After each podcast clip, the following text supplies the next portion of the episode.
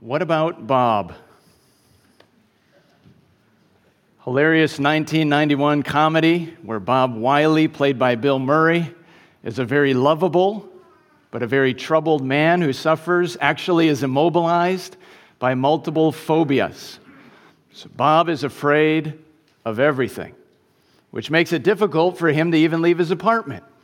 Despite therapy, is making very little progress, exhausted by his high-maintenance condition and his constant invasion of privacy. His therapist refers him to the egotistical Doctor Leo Marvin, played by Richard Dreyfuss, who believes his recent book, Baby Steps, can make all the difference in the world.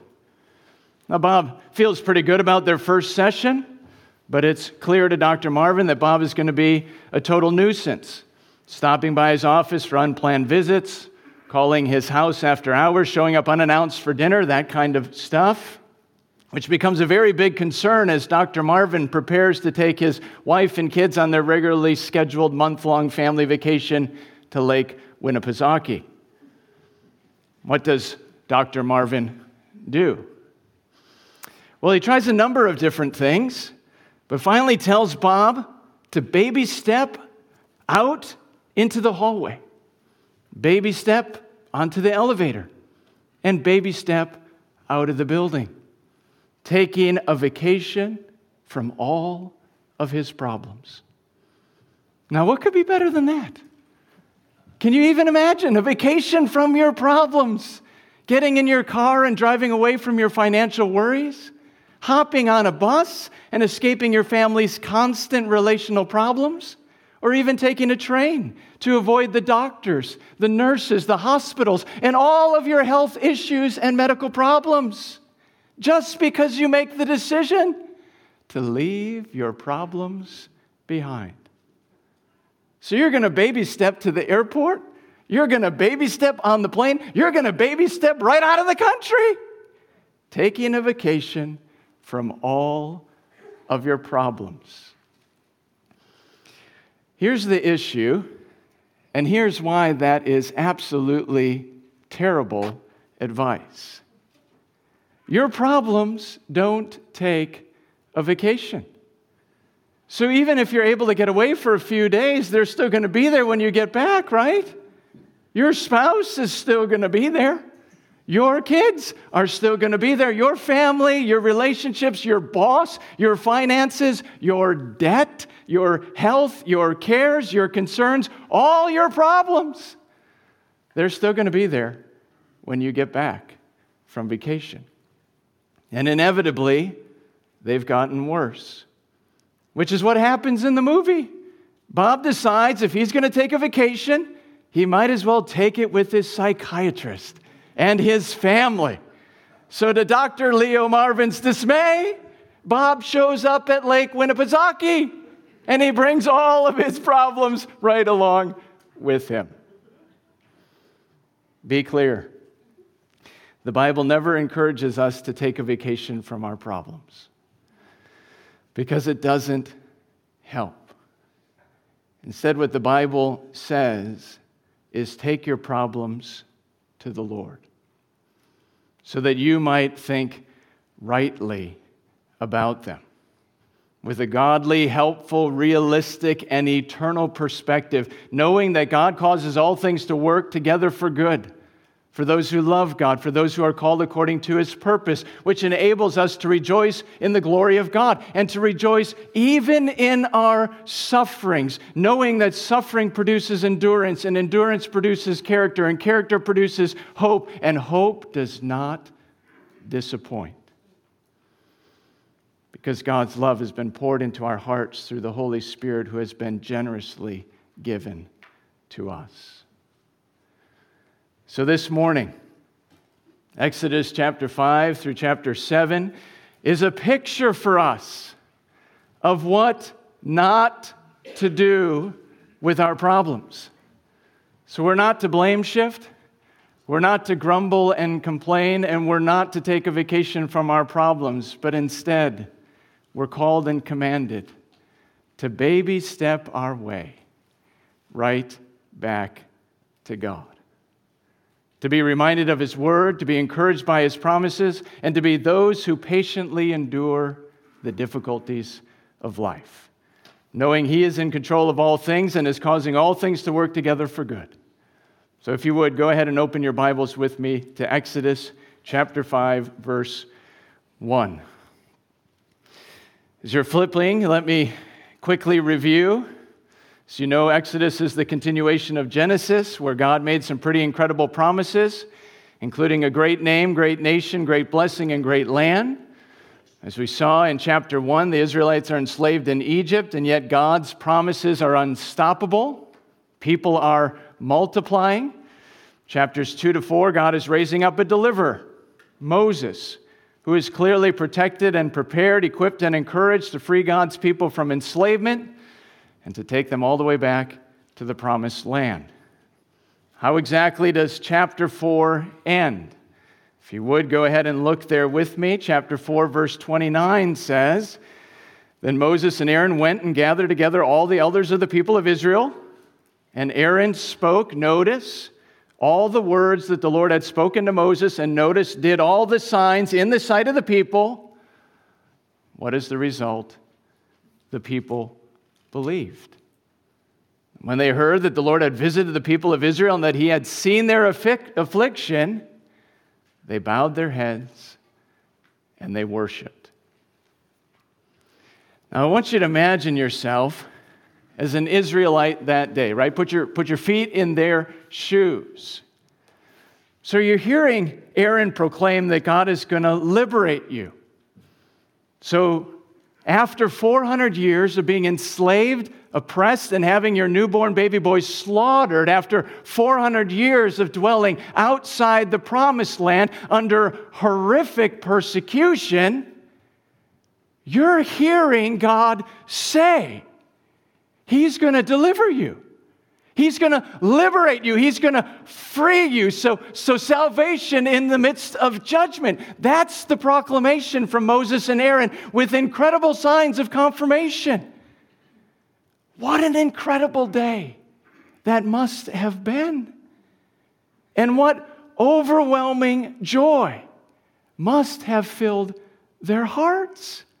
Can you even imagine the celebration? I want you to feel the celebration because redemption has finally come to the people of God. Moses and Aaron are promising that everything's going to be okay. That's the context in which a affliction increases. Starting with the request of Pharaoh, Exodus five, verse one. "Afterwards, Moses and Aaron went and said to Pharaoh, 'Thus says the Lord, the God of Israel, let my people go, that they may hold a feast to me in the wilderness.'" So short and sweet, but also super clear. God's declaring to Pharaoh through Moses and Aaron to let the Israelites go, to, to, to liberate them, to, to free them from slavery right now. Immediately. How does Pharaoh respond? Verse two. "But Pharaoh said, 'Who is the Lord, that I should obey his voice and let Israel go? I do not know the Lord, and moreover, I will not let Israel go.' Then they," that's Moses and Aaron, "said, 'The God of the Hebrews has met with us. Please let us go a three days journey into the wilderness that we may sacrifice to the Lord our God, lest he fall upon us with pestilence or sword.'" Verse four. "But the king of Egypt said to them, 'Moses and Aaron, why do you take the people away from their work? Get back to your burdens.'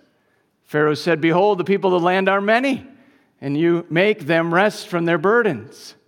Same day Pharaoh commanded the taskmasters of the people and their foremen, 'You shall no longer give the people straw to make bricks, as in the past.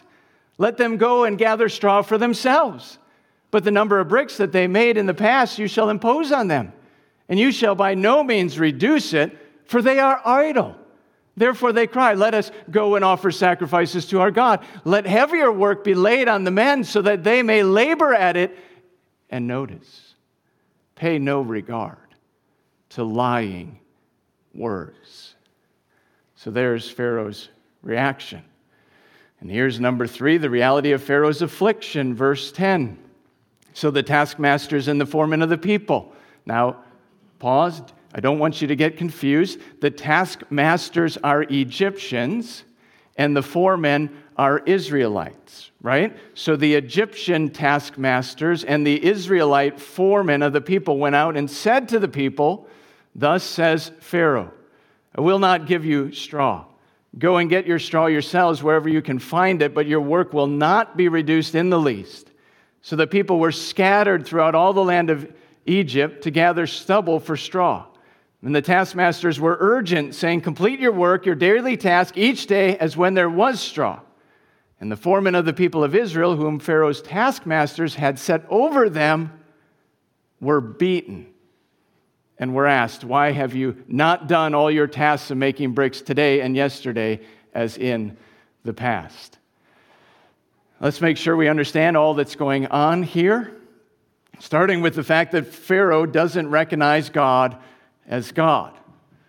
I mean, he asks the question, verse two, "Who is the Lord that I should obey his voice or follow his commands or, or do as he says?"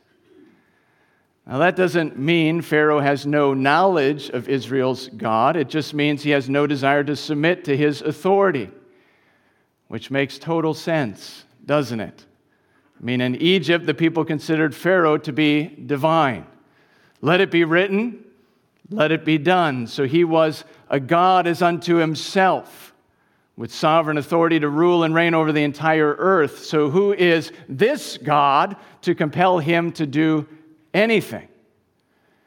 From his perspective, it was blasphemous to command him to do anything, and from his vantage point, everything Moses and Aaron are saying are all lies.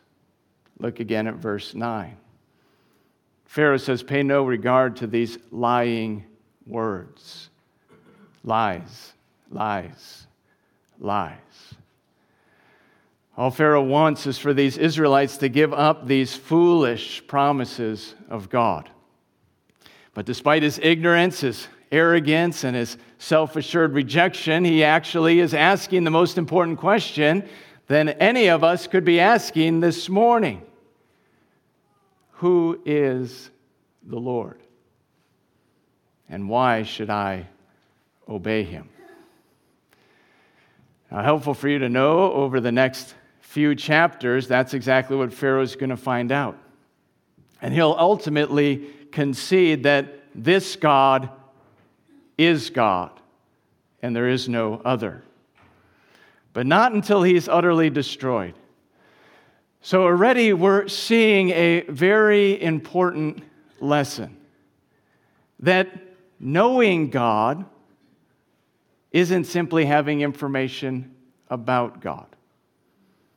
Instead, it's being in a right relationship with God, where you actually acknowledge his authority in your life and you act in accordance with his commands.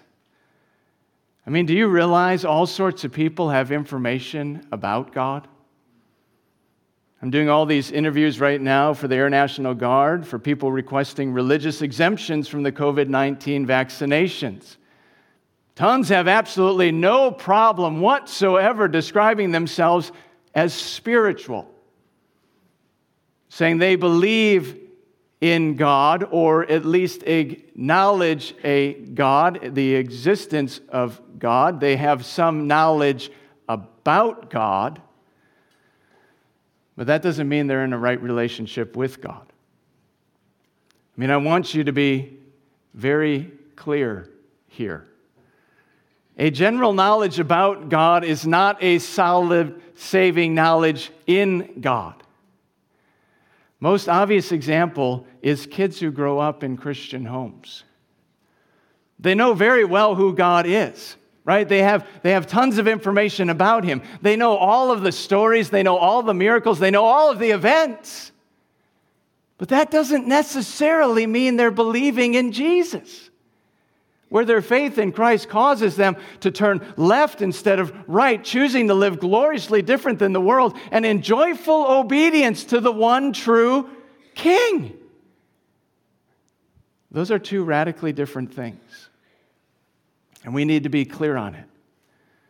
So if you're here this morning and you don't want to give up control of your life, you have no desire, really, to submit to King Jesus, then in a sense, you're just like Pharaoh. You're asking, who is the Lord? And why should I obey him?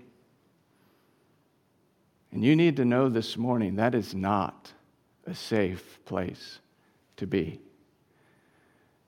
Pharaoh is going to be judged for how he responds to God. See, you're either for God or you're against God. You cannot be neutral on God. You cannot take God whenever you want. Pick and choose when you submit to his authority. That's not an option. Pharaoh rejects God's authority, and he asserts his own. You see that in verses two to nine. He declares the Israelites are just being lazy, right? They're just trying to get out of their work. They're neglecting their burdens. So he commands them to make bricks without having all the materials, namely straw. So they have to get their own and yet generate the exact same output, which is absolutely insane. So things go from bad to worse. I mean, Israel's situation was already miserable, but now the work is harder and the abuse is stronger. Verse fourteen says the taskmasters are beating the Israelite foremen. Why? Because they're not getting it done. So they're being pummeled for reduced production. So what happens? Well, as the affliction increases, B, the attitude decreases. Follow along as I read verses fifteen to twenty-three. Then the foreman of the people of Israel came and cried to Pharaoh, "Why do you treat your servants like this? No straw is given to your servants, yet they say to us, 'Make bricks.' And behold, your servants are beaten, but the fault is in your own people." But Pharaoh said, "You are idle. You are idle. That is why you say, 'Let us go and sacrifice to the Lord.' Go now and work. No straw will be given to you, but you must still deliver the same number of bricks." The foreman of the people of Israel saw that they were in trouble when they said, "You shall by no means reduce the number of bricks, your daily task each day." Verse twenty, so they met Moses and Aaron, who were waiting for them as they came out from Pharaoh. And they said to them, "The Lord look on you and judge you, because you have made us stink in the sight of Sarah, in the sight of Pharaoh and his servants, and have put a sword in their hand to kill us." Now, that's not a very nice thing to say. Verse twenty-two, then Moses turned to the Lord and said, "O Lord, why have you done evil to this people? Why did you ever send me? For since I came to Pharaoh to speak in your name, he, Pharaoh, has done evil to the people, and you, God, have not delivered your people at all." Now, are you catching the progression? Because the Israelite foremen start by going directly to Pharaoh. What exactly is their accusation? Essentially, they're saying this is insane. You're beating us for not generating the same output, but that's not even possible. Verse seventeen, the problem is your own people. It's your own unrealistic demands and expectations. But obviously, Pharaoh's not listening. So they escalate. They escalate from Pharaoh to Moses and Aaron.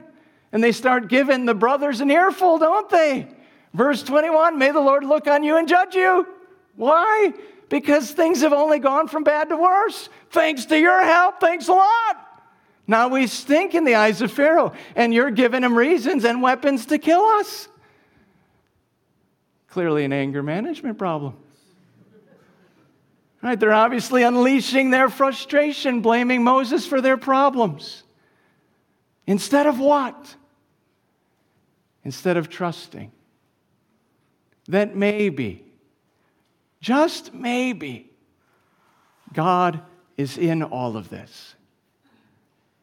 Maybe God is bringing about, in all of these details, his good and perfect plan of redemption.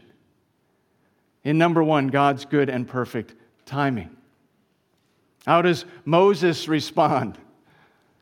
You really are hoping Moses will do better, right? What does he do? He complains as well. Verse twenty-two, he goes to the Lord, which is good. That's a good st- decision, right? He, maybe he, he read the book and he's taking baby steps on his way back to the Lord, baby steps into his presence, baby steps to share his cares and his concerns with God. That's good. But then, oh Lord, why have you done evil to this people? Why did you send me? Feels like we've went back to the previous chapters. Why, Lord, have you not delivered your people at all? Oh my, Moses, what are you thinking? God is not the problem. God is sovereign, and God is good all the time. And God is in the process of accomplishing his great work of redemption for you and for your people. So what's the problem? The problem is unrealistic expectations, isn't it? Because God was super clear, wasn't he? I mean, look back at chapter four, verse nineteen. Look at what it says. And the Lord said to Moses, when you go back to Egypt, see that you do before, Mar- before Pharaoh all the miracles that I have put in your power. But I will harden his heart so that he will not let the people go.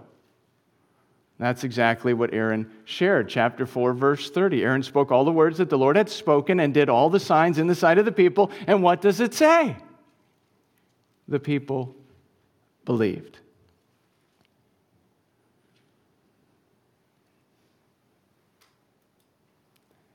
Do you see the problem is unrealistic expectations? The people heard all the news of God's glorious deliverance. They saw all the miraculous signs.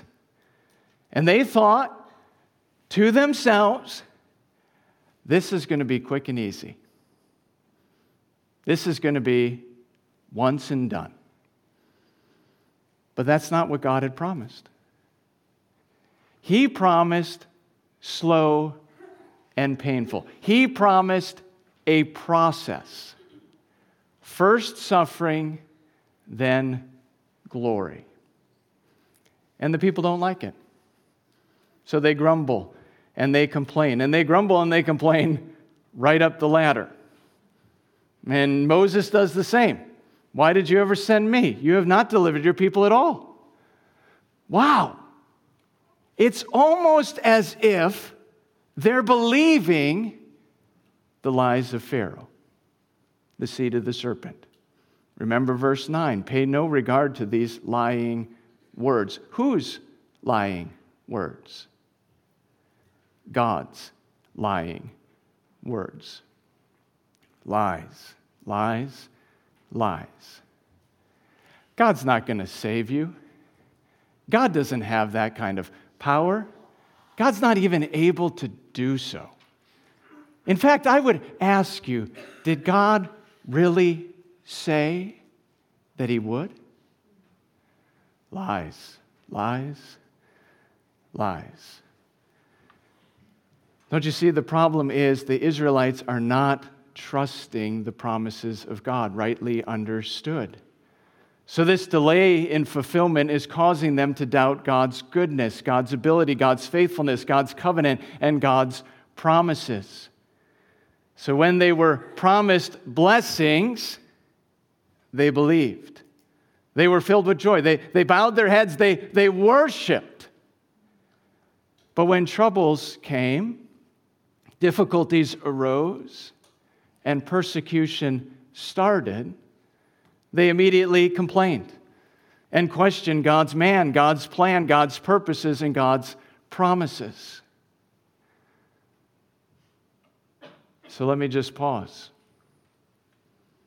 and ask, does that sound like you in any way? When you get what you want, is everything between you and God glorious? Everything is wonderful. God is so good. Praise the Lord. He's so good to me. Gives me everything I want. worthy of praise. Your relationship is good. You enjoy the church. You want to grow in godliness. But when things don't go well, what happens then? What do you do when God doesn't do for you the things you think He should do for you? What happens when God doesn't give you what you want when you want it? And let's just say these things you want are good. So we're not talking about sinful things. We're talking about the reconciliation of a relationship. We're talking about the salvation of friends and family. We're talking about finding a spouse in order to love them well. We're talking about finding a job so you can provide for your family. We're talking about a ministry where you can jump in and serve other people. What happens when you don't get the things you want when you want them? Do you criticize God? You would never do that, not directly. Do you grumble? Do you complain? Do you withdraw yourself from the Lord? Do you distance yourself from God and His people? Do you start feeling like you're alone? Nobody understands you. Do you spiral downward into discouragement and into utter despair? I mean, let's be honest this morning. It's not, is that true of you? Isn't it more like, which one of those is true of you? Because we're all guilty, aren't we? But do you know what that reveals about our hearts? It's not good enough to just say, yeah, I shouldn't complain. No, we're going to go deeper than that this morning. Do you know what that reveals about your heart? It reveals that we're loving the blessings of God more than we love God Himself. Because if we're only trusting God when things are good, but not trusting God when things are hard or difficult or even discouraging, it means we're not really trusting God as we should. God is God. We are not. And God's timing is always perfect for everything. And God is always good. God causes all things to work together for good to those who love God, to those who are called according to His purpose, which enables us, when we know that to be true, it enables us to rejoice in the glory of God and to rejoice even in the midst of suffering, knowing that suffering produces endurance, and endurance produces character, and character produces hope, and hope does not disappoint. Because God is God, and He will always deliver on His promises. So the Israelites were given a glorious opportunity. That's how you should read this text. The Israelites were given a glorious opportunity to trust God, to glory in God's goodness and God's grace and in God's perfect timing, which they don't understand, but they don't really need to understand. They could have just patiently endured while rejoicing in the glory of God, knowing it was from God's hand and for their good. But they don't. So how does God respond? Does God apologize here? Does God say to them, I'm so sorry that I have not met your expectations. That's all my fault. I'm so sorry about that. Please forgive me. No. Instead, do you know what God does? God declares who He is, what He's done, and He reiterates His promises for the future. So he gives Moses and the people an even greater understanding of who he is. Remember the original question, who is the Lord and why should I obey him? Here it is, number two, God's promised deliverance. Follow along as I read Exodus chapter six, verses one to eight. But the Lord said to Moses, now you shall see what I will do to Pharaoh. For with a strong hand he will send them out, and with a strong hand he will drive them out of this land. See how that's A, a restatement of God's promise from all the way back in chapter three. So nothing has changed, Moses. My plan, my promises, they're all in place. In fact, Pharaoh is the one who's going to send you out himself. So what does God do? He gives them B, a restored vision of God himself. Continuing on, verse two. God spoke to Moses and said to him, I am the Lord. I appeared to Abraham, to Isaac, and to Jacob. Notice as God Almighty, that's El Shaddai, but by the name, or by my name, the Lord, that's Yahweh. I did not make myself known to them. I also established my covenant with them to give them the land of Canaan, the land in which they lived as sojourners.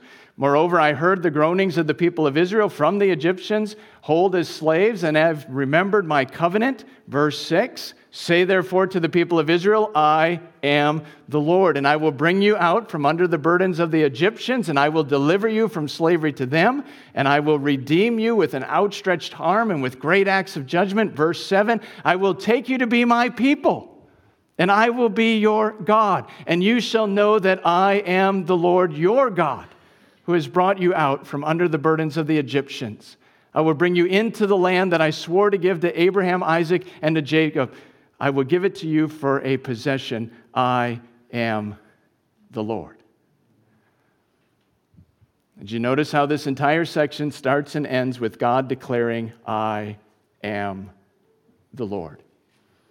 Verse two, God spoke to Moses and said, I am the Lord. Verse six, say to the people of Israel, I am the Lord. Verse seven, and you shall know I am the Lord. And in conclusion, just in case you missed it, verse eight, I will give you a promised land as your possession. Why? Because I am the Lord.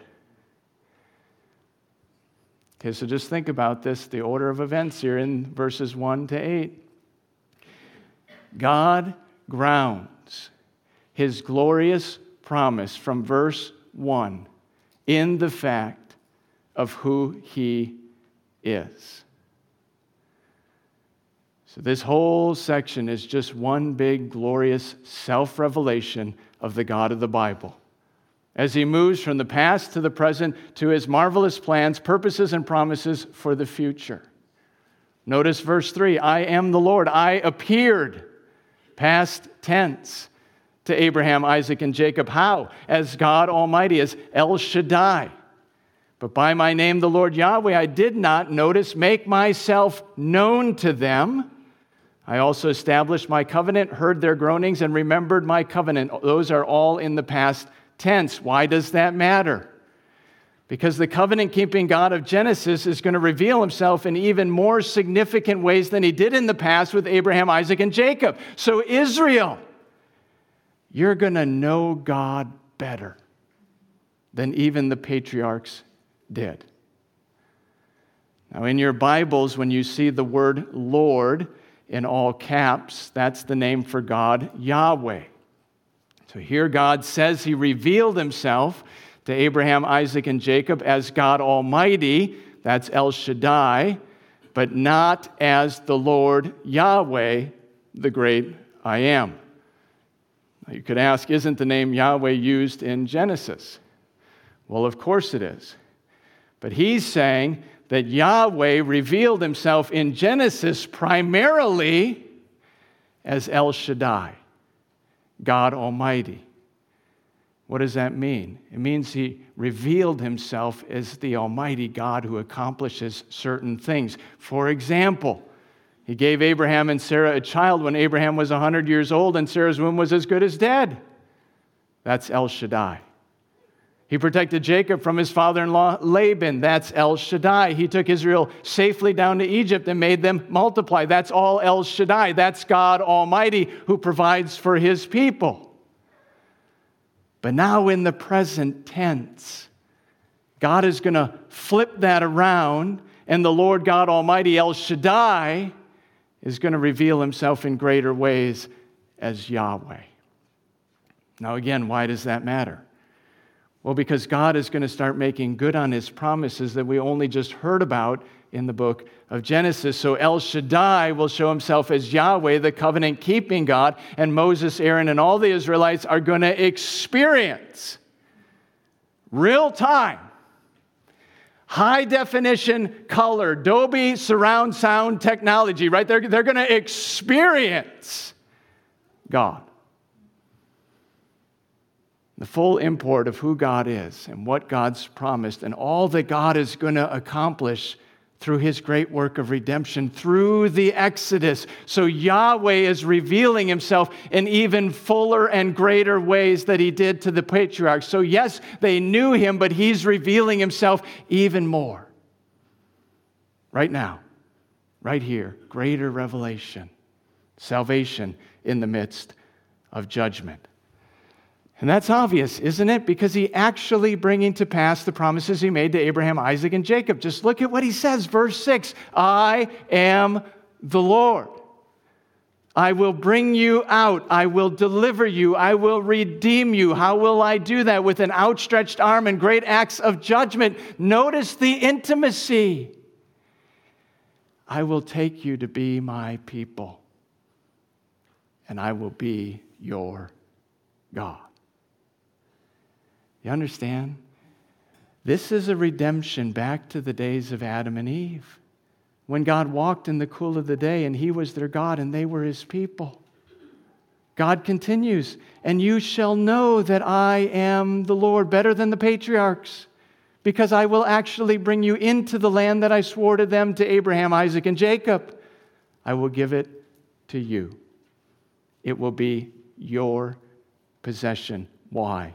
Because I am the Lord. That's who I am. I'm Yahweh. So who is the Lord and why should I obey him? He's the Lord God Almighty, who's showing himself to be the great I am, because he's fulfilling his promises right now, right here, right in front of you. So how should we respond to this great God? We should trust him. And we should obey him. And we should know without question that he's causing all things to work together for good, which enables us, even when we don't understand it, to rejoice in the glory of God and to rejoice even in our sufferings. God is God. And there is no other. Yesterday, today, and forever, past, present, and future, a great revelation, a great reality, and a great reward which God promised and God will certainly bring to pass. It's so glorious. And yet, how do these people respond? Aren't you just hoping, maybe even praying, that they'll get it this time? I mean, they had just heard a glorious revelation of who God is, past, present, and future. Aren't you just hoping they'll trust and obey? For there's no other way to be happy in the Lord God Almighty, Yahweh, than to trust and obey. That would be great, wouldn't it? Well, see, response given to God's promise. Look with me at verse nine. After this glorious revelation, Moses spoke thus to the people of Israel, but they did not listen to Moses. Why? Because of their broken spirit and their harsh slavery. So essentially, the suffering is too great for them to believe that God is really in this, too great to rest in his character, too great to trust in his promises. How about Moses? Verse ten, so the Lord said to Moses, go in and tell Pharaoh, king of Egypt, to let the people of Israel go. Moses said to the Lord, Behold, the people of Israel have not listened to me. How then shall Pharaoh listen to me? For I am of uncircumcised lips. The Lord spoke to Moses and Aaron and gave them a charge about the people of Israel and about Pharaoh, king of Egypt, to bring the people of Israel out of the land of Egypt. Now notice how the next section in your Bible is a seemingly random, insignificant, not sure why it fits here, genealogy. Now I say seemingly because, of course, nothing is random or insignificant in the Bible. But just skip past it for a second and pick up the text in verse twenty-eight, where it says, On the day when the Lord spoke to Moses in the land of Egypt, the Lord said to Moses, I am the Lord. Tell Pharaoh, king of Egypt, all that I said to you. But Moses said to the Lord, notice verse thirty, Behold, I am of uncircumcised lips. How will Pharaoh listen to me? So essentially, we don't skip a beat if we jump from verse thirteen all the way to verse twenty-eight. So then why the genealogy, verses fourteen to twenty-five? Well, Moses tells us, verse twenty-six. It says, These are the Aaron and the Moses to whom the Lord said, Bring out the people of Israel from the land of Egypt. So the genealogy is just another way of saying, these are the guys. one hundred percent confirmation. I mean, essentially, we've got their birth certificate right here. I mean, remember, right? Moses just appeared out of the desert after being gone for like forty years. And he comes out of the desert and he's claiming to be the one God had called to deliver his people. And currently, I don't know if you've noticed it or not, but things aren't going very well.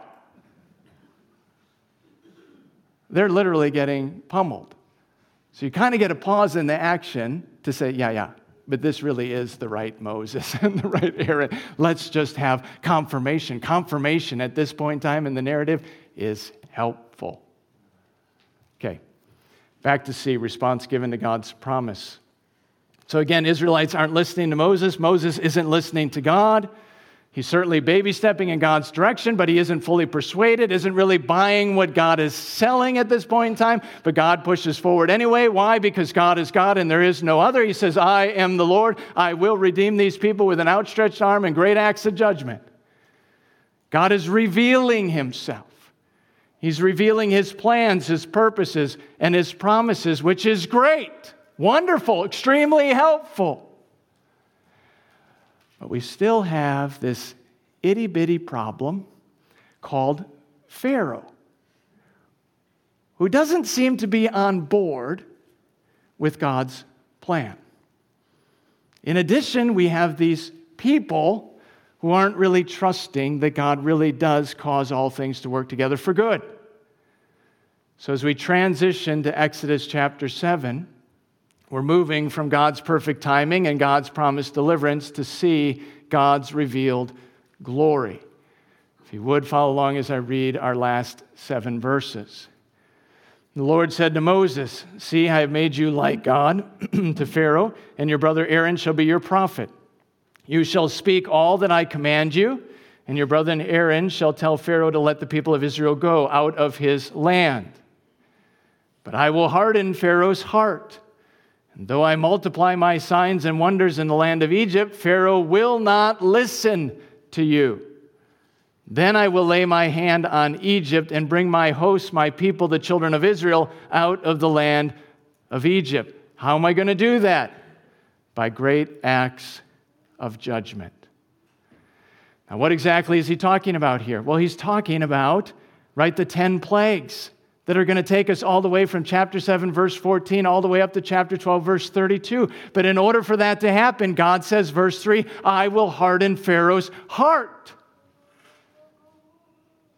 Who hardens Pharaoh's heart? God does.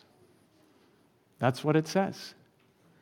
It says God is sovereign over all things, including people's hearts, which, by the way, Proverbs twenty-one confirms. The king's heart is like streams of water in the Lord's hands, and he turns it wherever he wishes. That doesn't mean Pharaoh isn't responsible for what he does. He is. And it doesn't mean Pharaoh doesn't deserve judgment. He absolutely does, because he's a willing participant who's totally responsible for his actions. In fact, just look at chapter eight, verse fifteen. It says, when there was a respite from these great acts of judgment, he, he, Moses hardened his heart and would not listen, just like the Lord said. So please do not feel sorry for Pharaoh. He hardened his own heart and is totally responsible for his actions and the consequences he will experience, namely judgment. But behind all of that is a sovereign God who rules and reigns over all things, because God is God and there is no other. And although Pharaoh is doing what he wants, at the same time, he's ultimately serving God's redemptive purposes. And of course, that's not a new idea. That's exactly what happens in the New Testament with the Lord Jesus. The Roman guards, the Gentiles, the scribes, the chief priests, and the Pharisees all acted wickedly when they put him to death on the cross. But we know that was all done according to God's sovereign plan to accomplish his great work of redemption for our salvation. But what's the ultimate purpose? Why does all of that matter? So that we might know God. That we might know the God of the Bible. That's B, the great revelation of God's glory. Look at chapter seven, verse five. All of this took place so that the Egyptians shall know that I am the Lord, when I stretch out my hand against Egypt and bring out the people of Israel from among them. So the whole point is for God to reveal himself so they might know I am the Lord. And they might see God in all of his glory through his great work of redemption. But for us this morning, it's just a foretaste, isn't it, of a much greater work of redemption that God has already accomplished in and through the Lord Jesus Christ and his finished work on the cross, in order to bring us out of slavery to our sin and the consequences of judgment, which is death. Also, he could give us eternal life through the one true Passover lamb that might dwell, so that we might dwell in God's presence for all eternity, where he will be our God and we will be his people forever. And it's here where I think we can find our most helpful application this morning. Because yes, it's true, God's salvation promises are not coming to pass in the way Israel would have expected. So they're complaining. They're questioning God's man. They're questioning God's plan. But to them, what happens? God says, watch what I'm about to do. Watch the deliverance I'm about to accomplish. So the idea is, once they see it, they will know he is the Lord. He's the great I am. He's Yahweh, the covenant-keeping God of the Bible. And therefore, after seeing it, they can trust his salvation plan, even when it doesn't align with their expectations. Well, brothers and sisters, haven't we seen an even greater act of God's deliverance? Haven't we seen something so much better than the Exodus? Yes, of course we have, because we've seen Christ's death, burial, and resurrection. I mean, if his trouncing of Pharaoh in the Red Sea is impressive, how much more is his trouncing of sin, death, and the devil on the cross, and the glory of the empty tomb? What's the point? The point is we've seen so much more of God. He's revealed himself to us in greater ways. We've seen his glory. Glory is of the only begotten from the Father, full of grace and truth, when we've seen the Lord Jesus. So we have no excuse this morning not to trust him when things don't seem to be going our way. In fact, that's why Paul says in Romans eight thirty-one, if God is for us, who can be against us? He who did not spare his own son, but delivered him over for us all, how will he not also with him freely give us all things? First and foremost, we can trust him with our eternal well-being. I mean, that was Pharaoh's question this morning, wasn't it? Who is the Lord? And why should I obey him? Answer, he's the God who saves. But he's also the God who judges. So I plead with you this morning to bow your knees to King Jesus. There will be no middle ground in the judgment. You're either for him or you're against him. It's either eternal life or it's eternal death. There's no middle ground. I appeal to you. Repent, believe, and be saved. Trust that God will deliver on his promises, salvation, redemption, and the glory of the ultimate promised land, heaven, where we will finally be his people. And he will be our God for all eternity. Trust him for your salvation. And for you, dear believer, where are you struggling to trust God? Where are you impatient with his plan, his purposes, and his promises? Is it your health?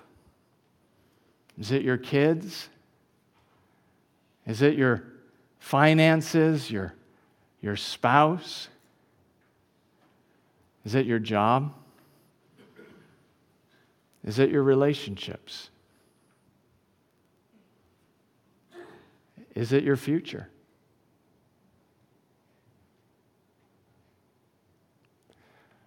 What is it this morning? Here's a way to identify it if you're having a hard time. Just pay attention to where you're grumbling the most, where you're murmuring under your breath. Mm-hmm, mm-hmm. The Bible never commands us to take a vacation from our problems. The Bible commands that we take our problems to the Lord.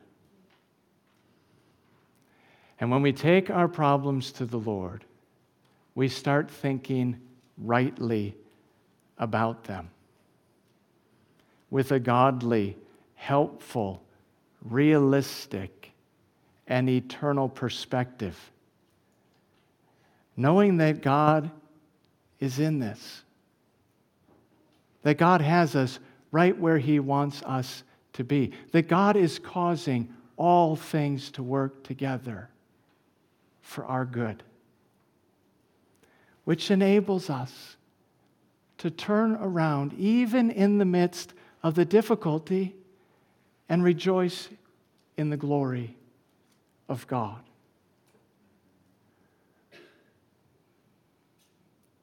Grab your pen, grab my outline, and write down these instructions.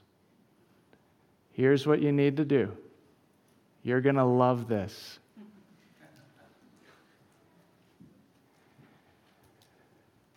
You need to baby step your way out of here this morning after the congregational meeting. And you need to baby step your way right into God's presence.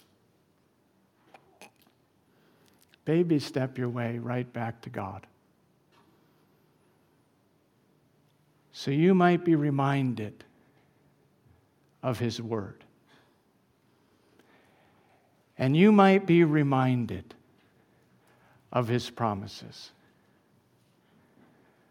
So that we might be those who patiently endure all the trials, all the tribulations, all the difficulties, all the discouragements of life, while still declaring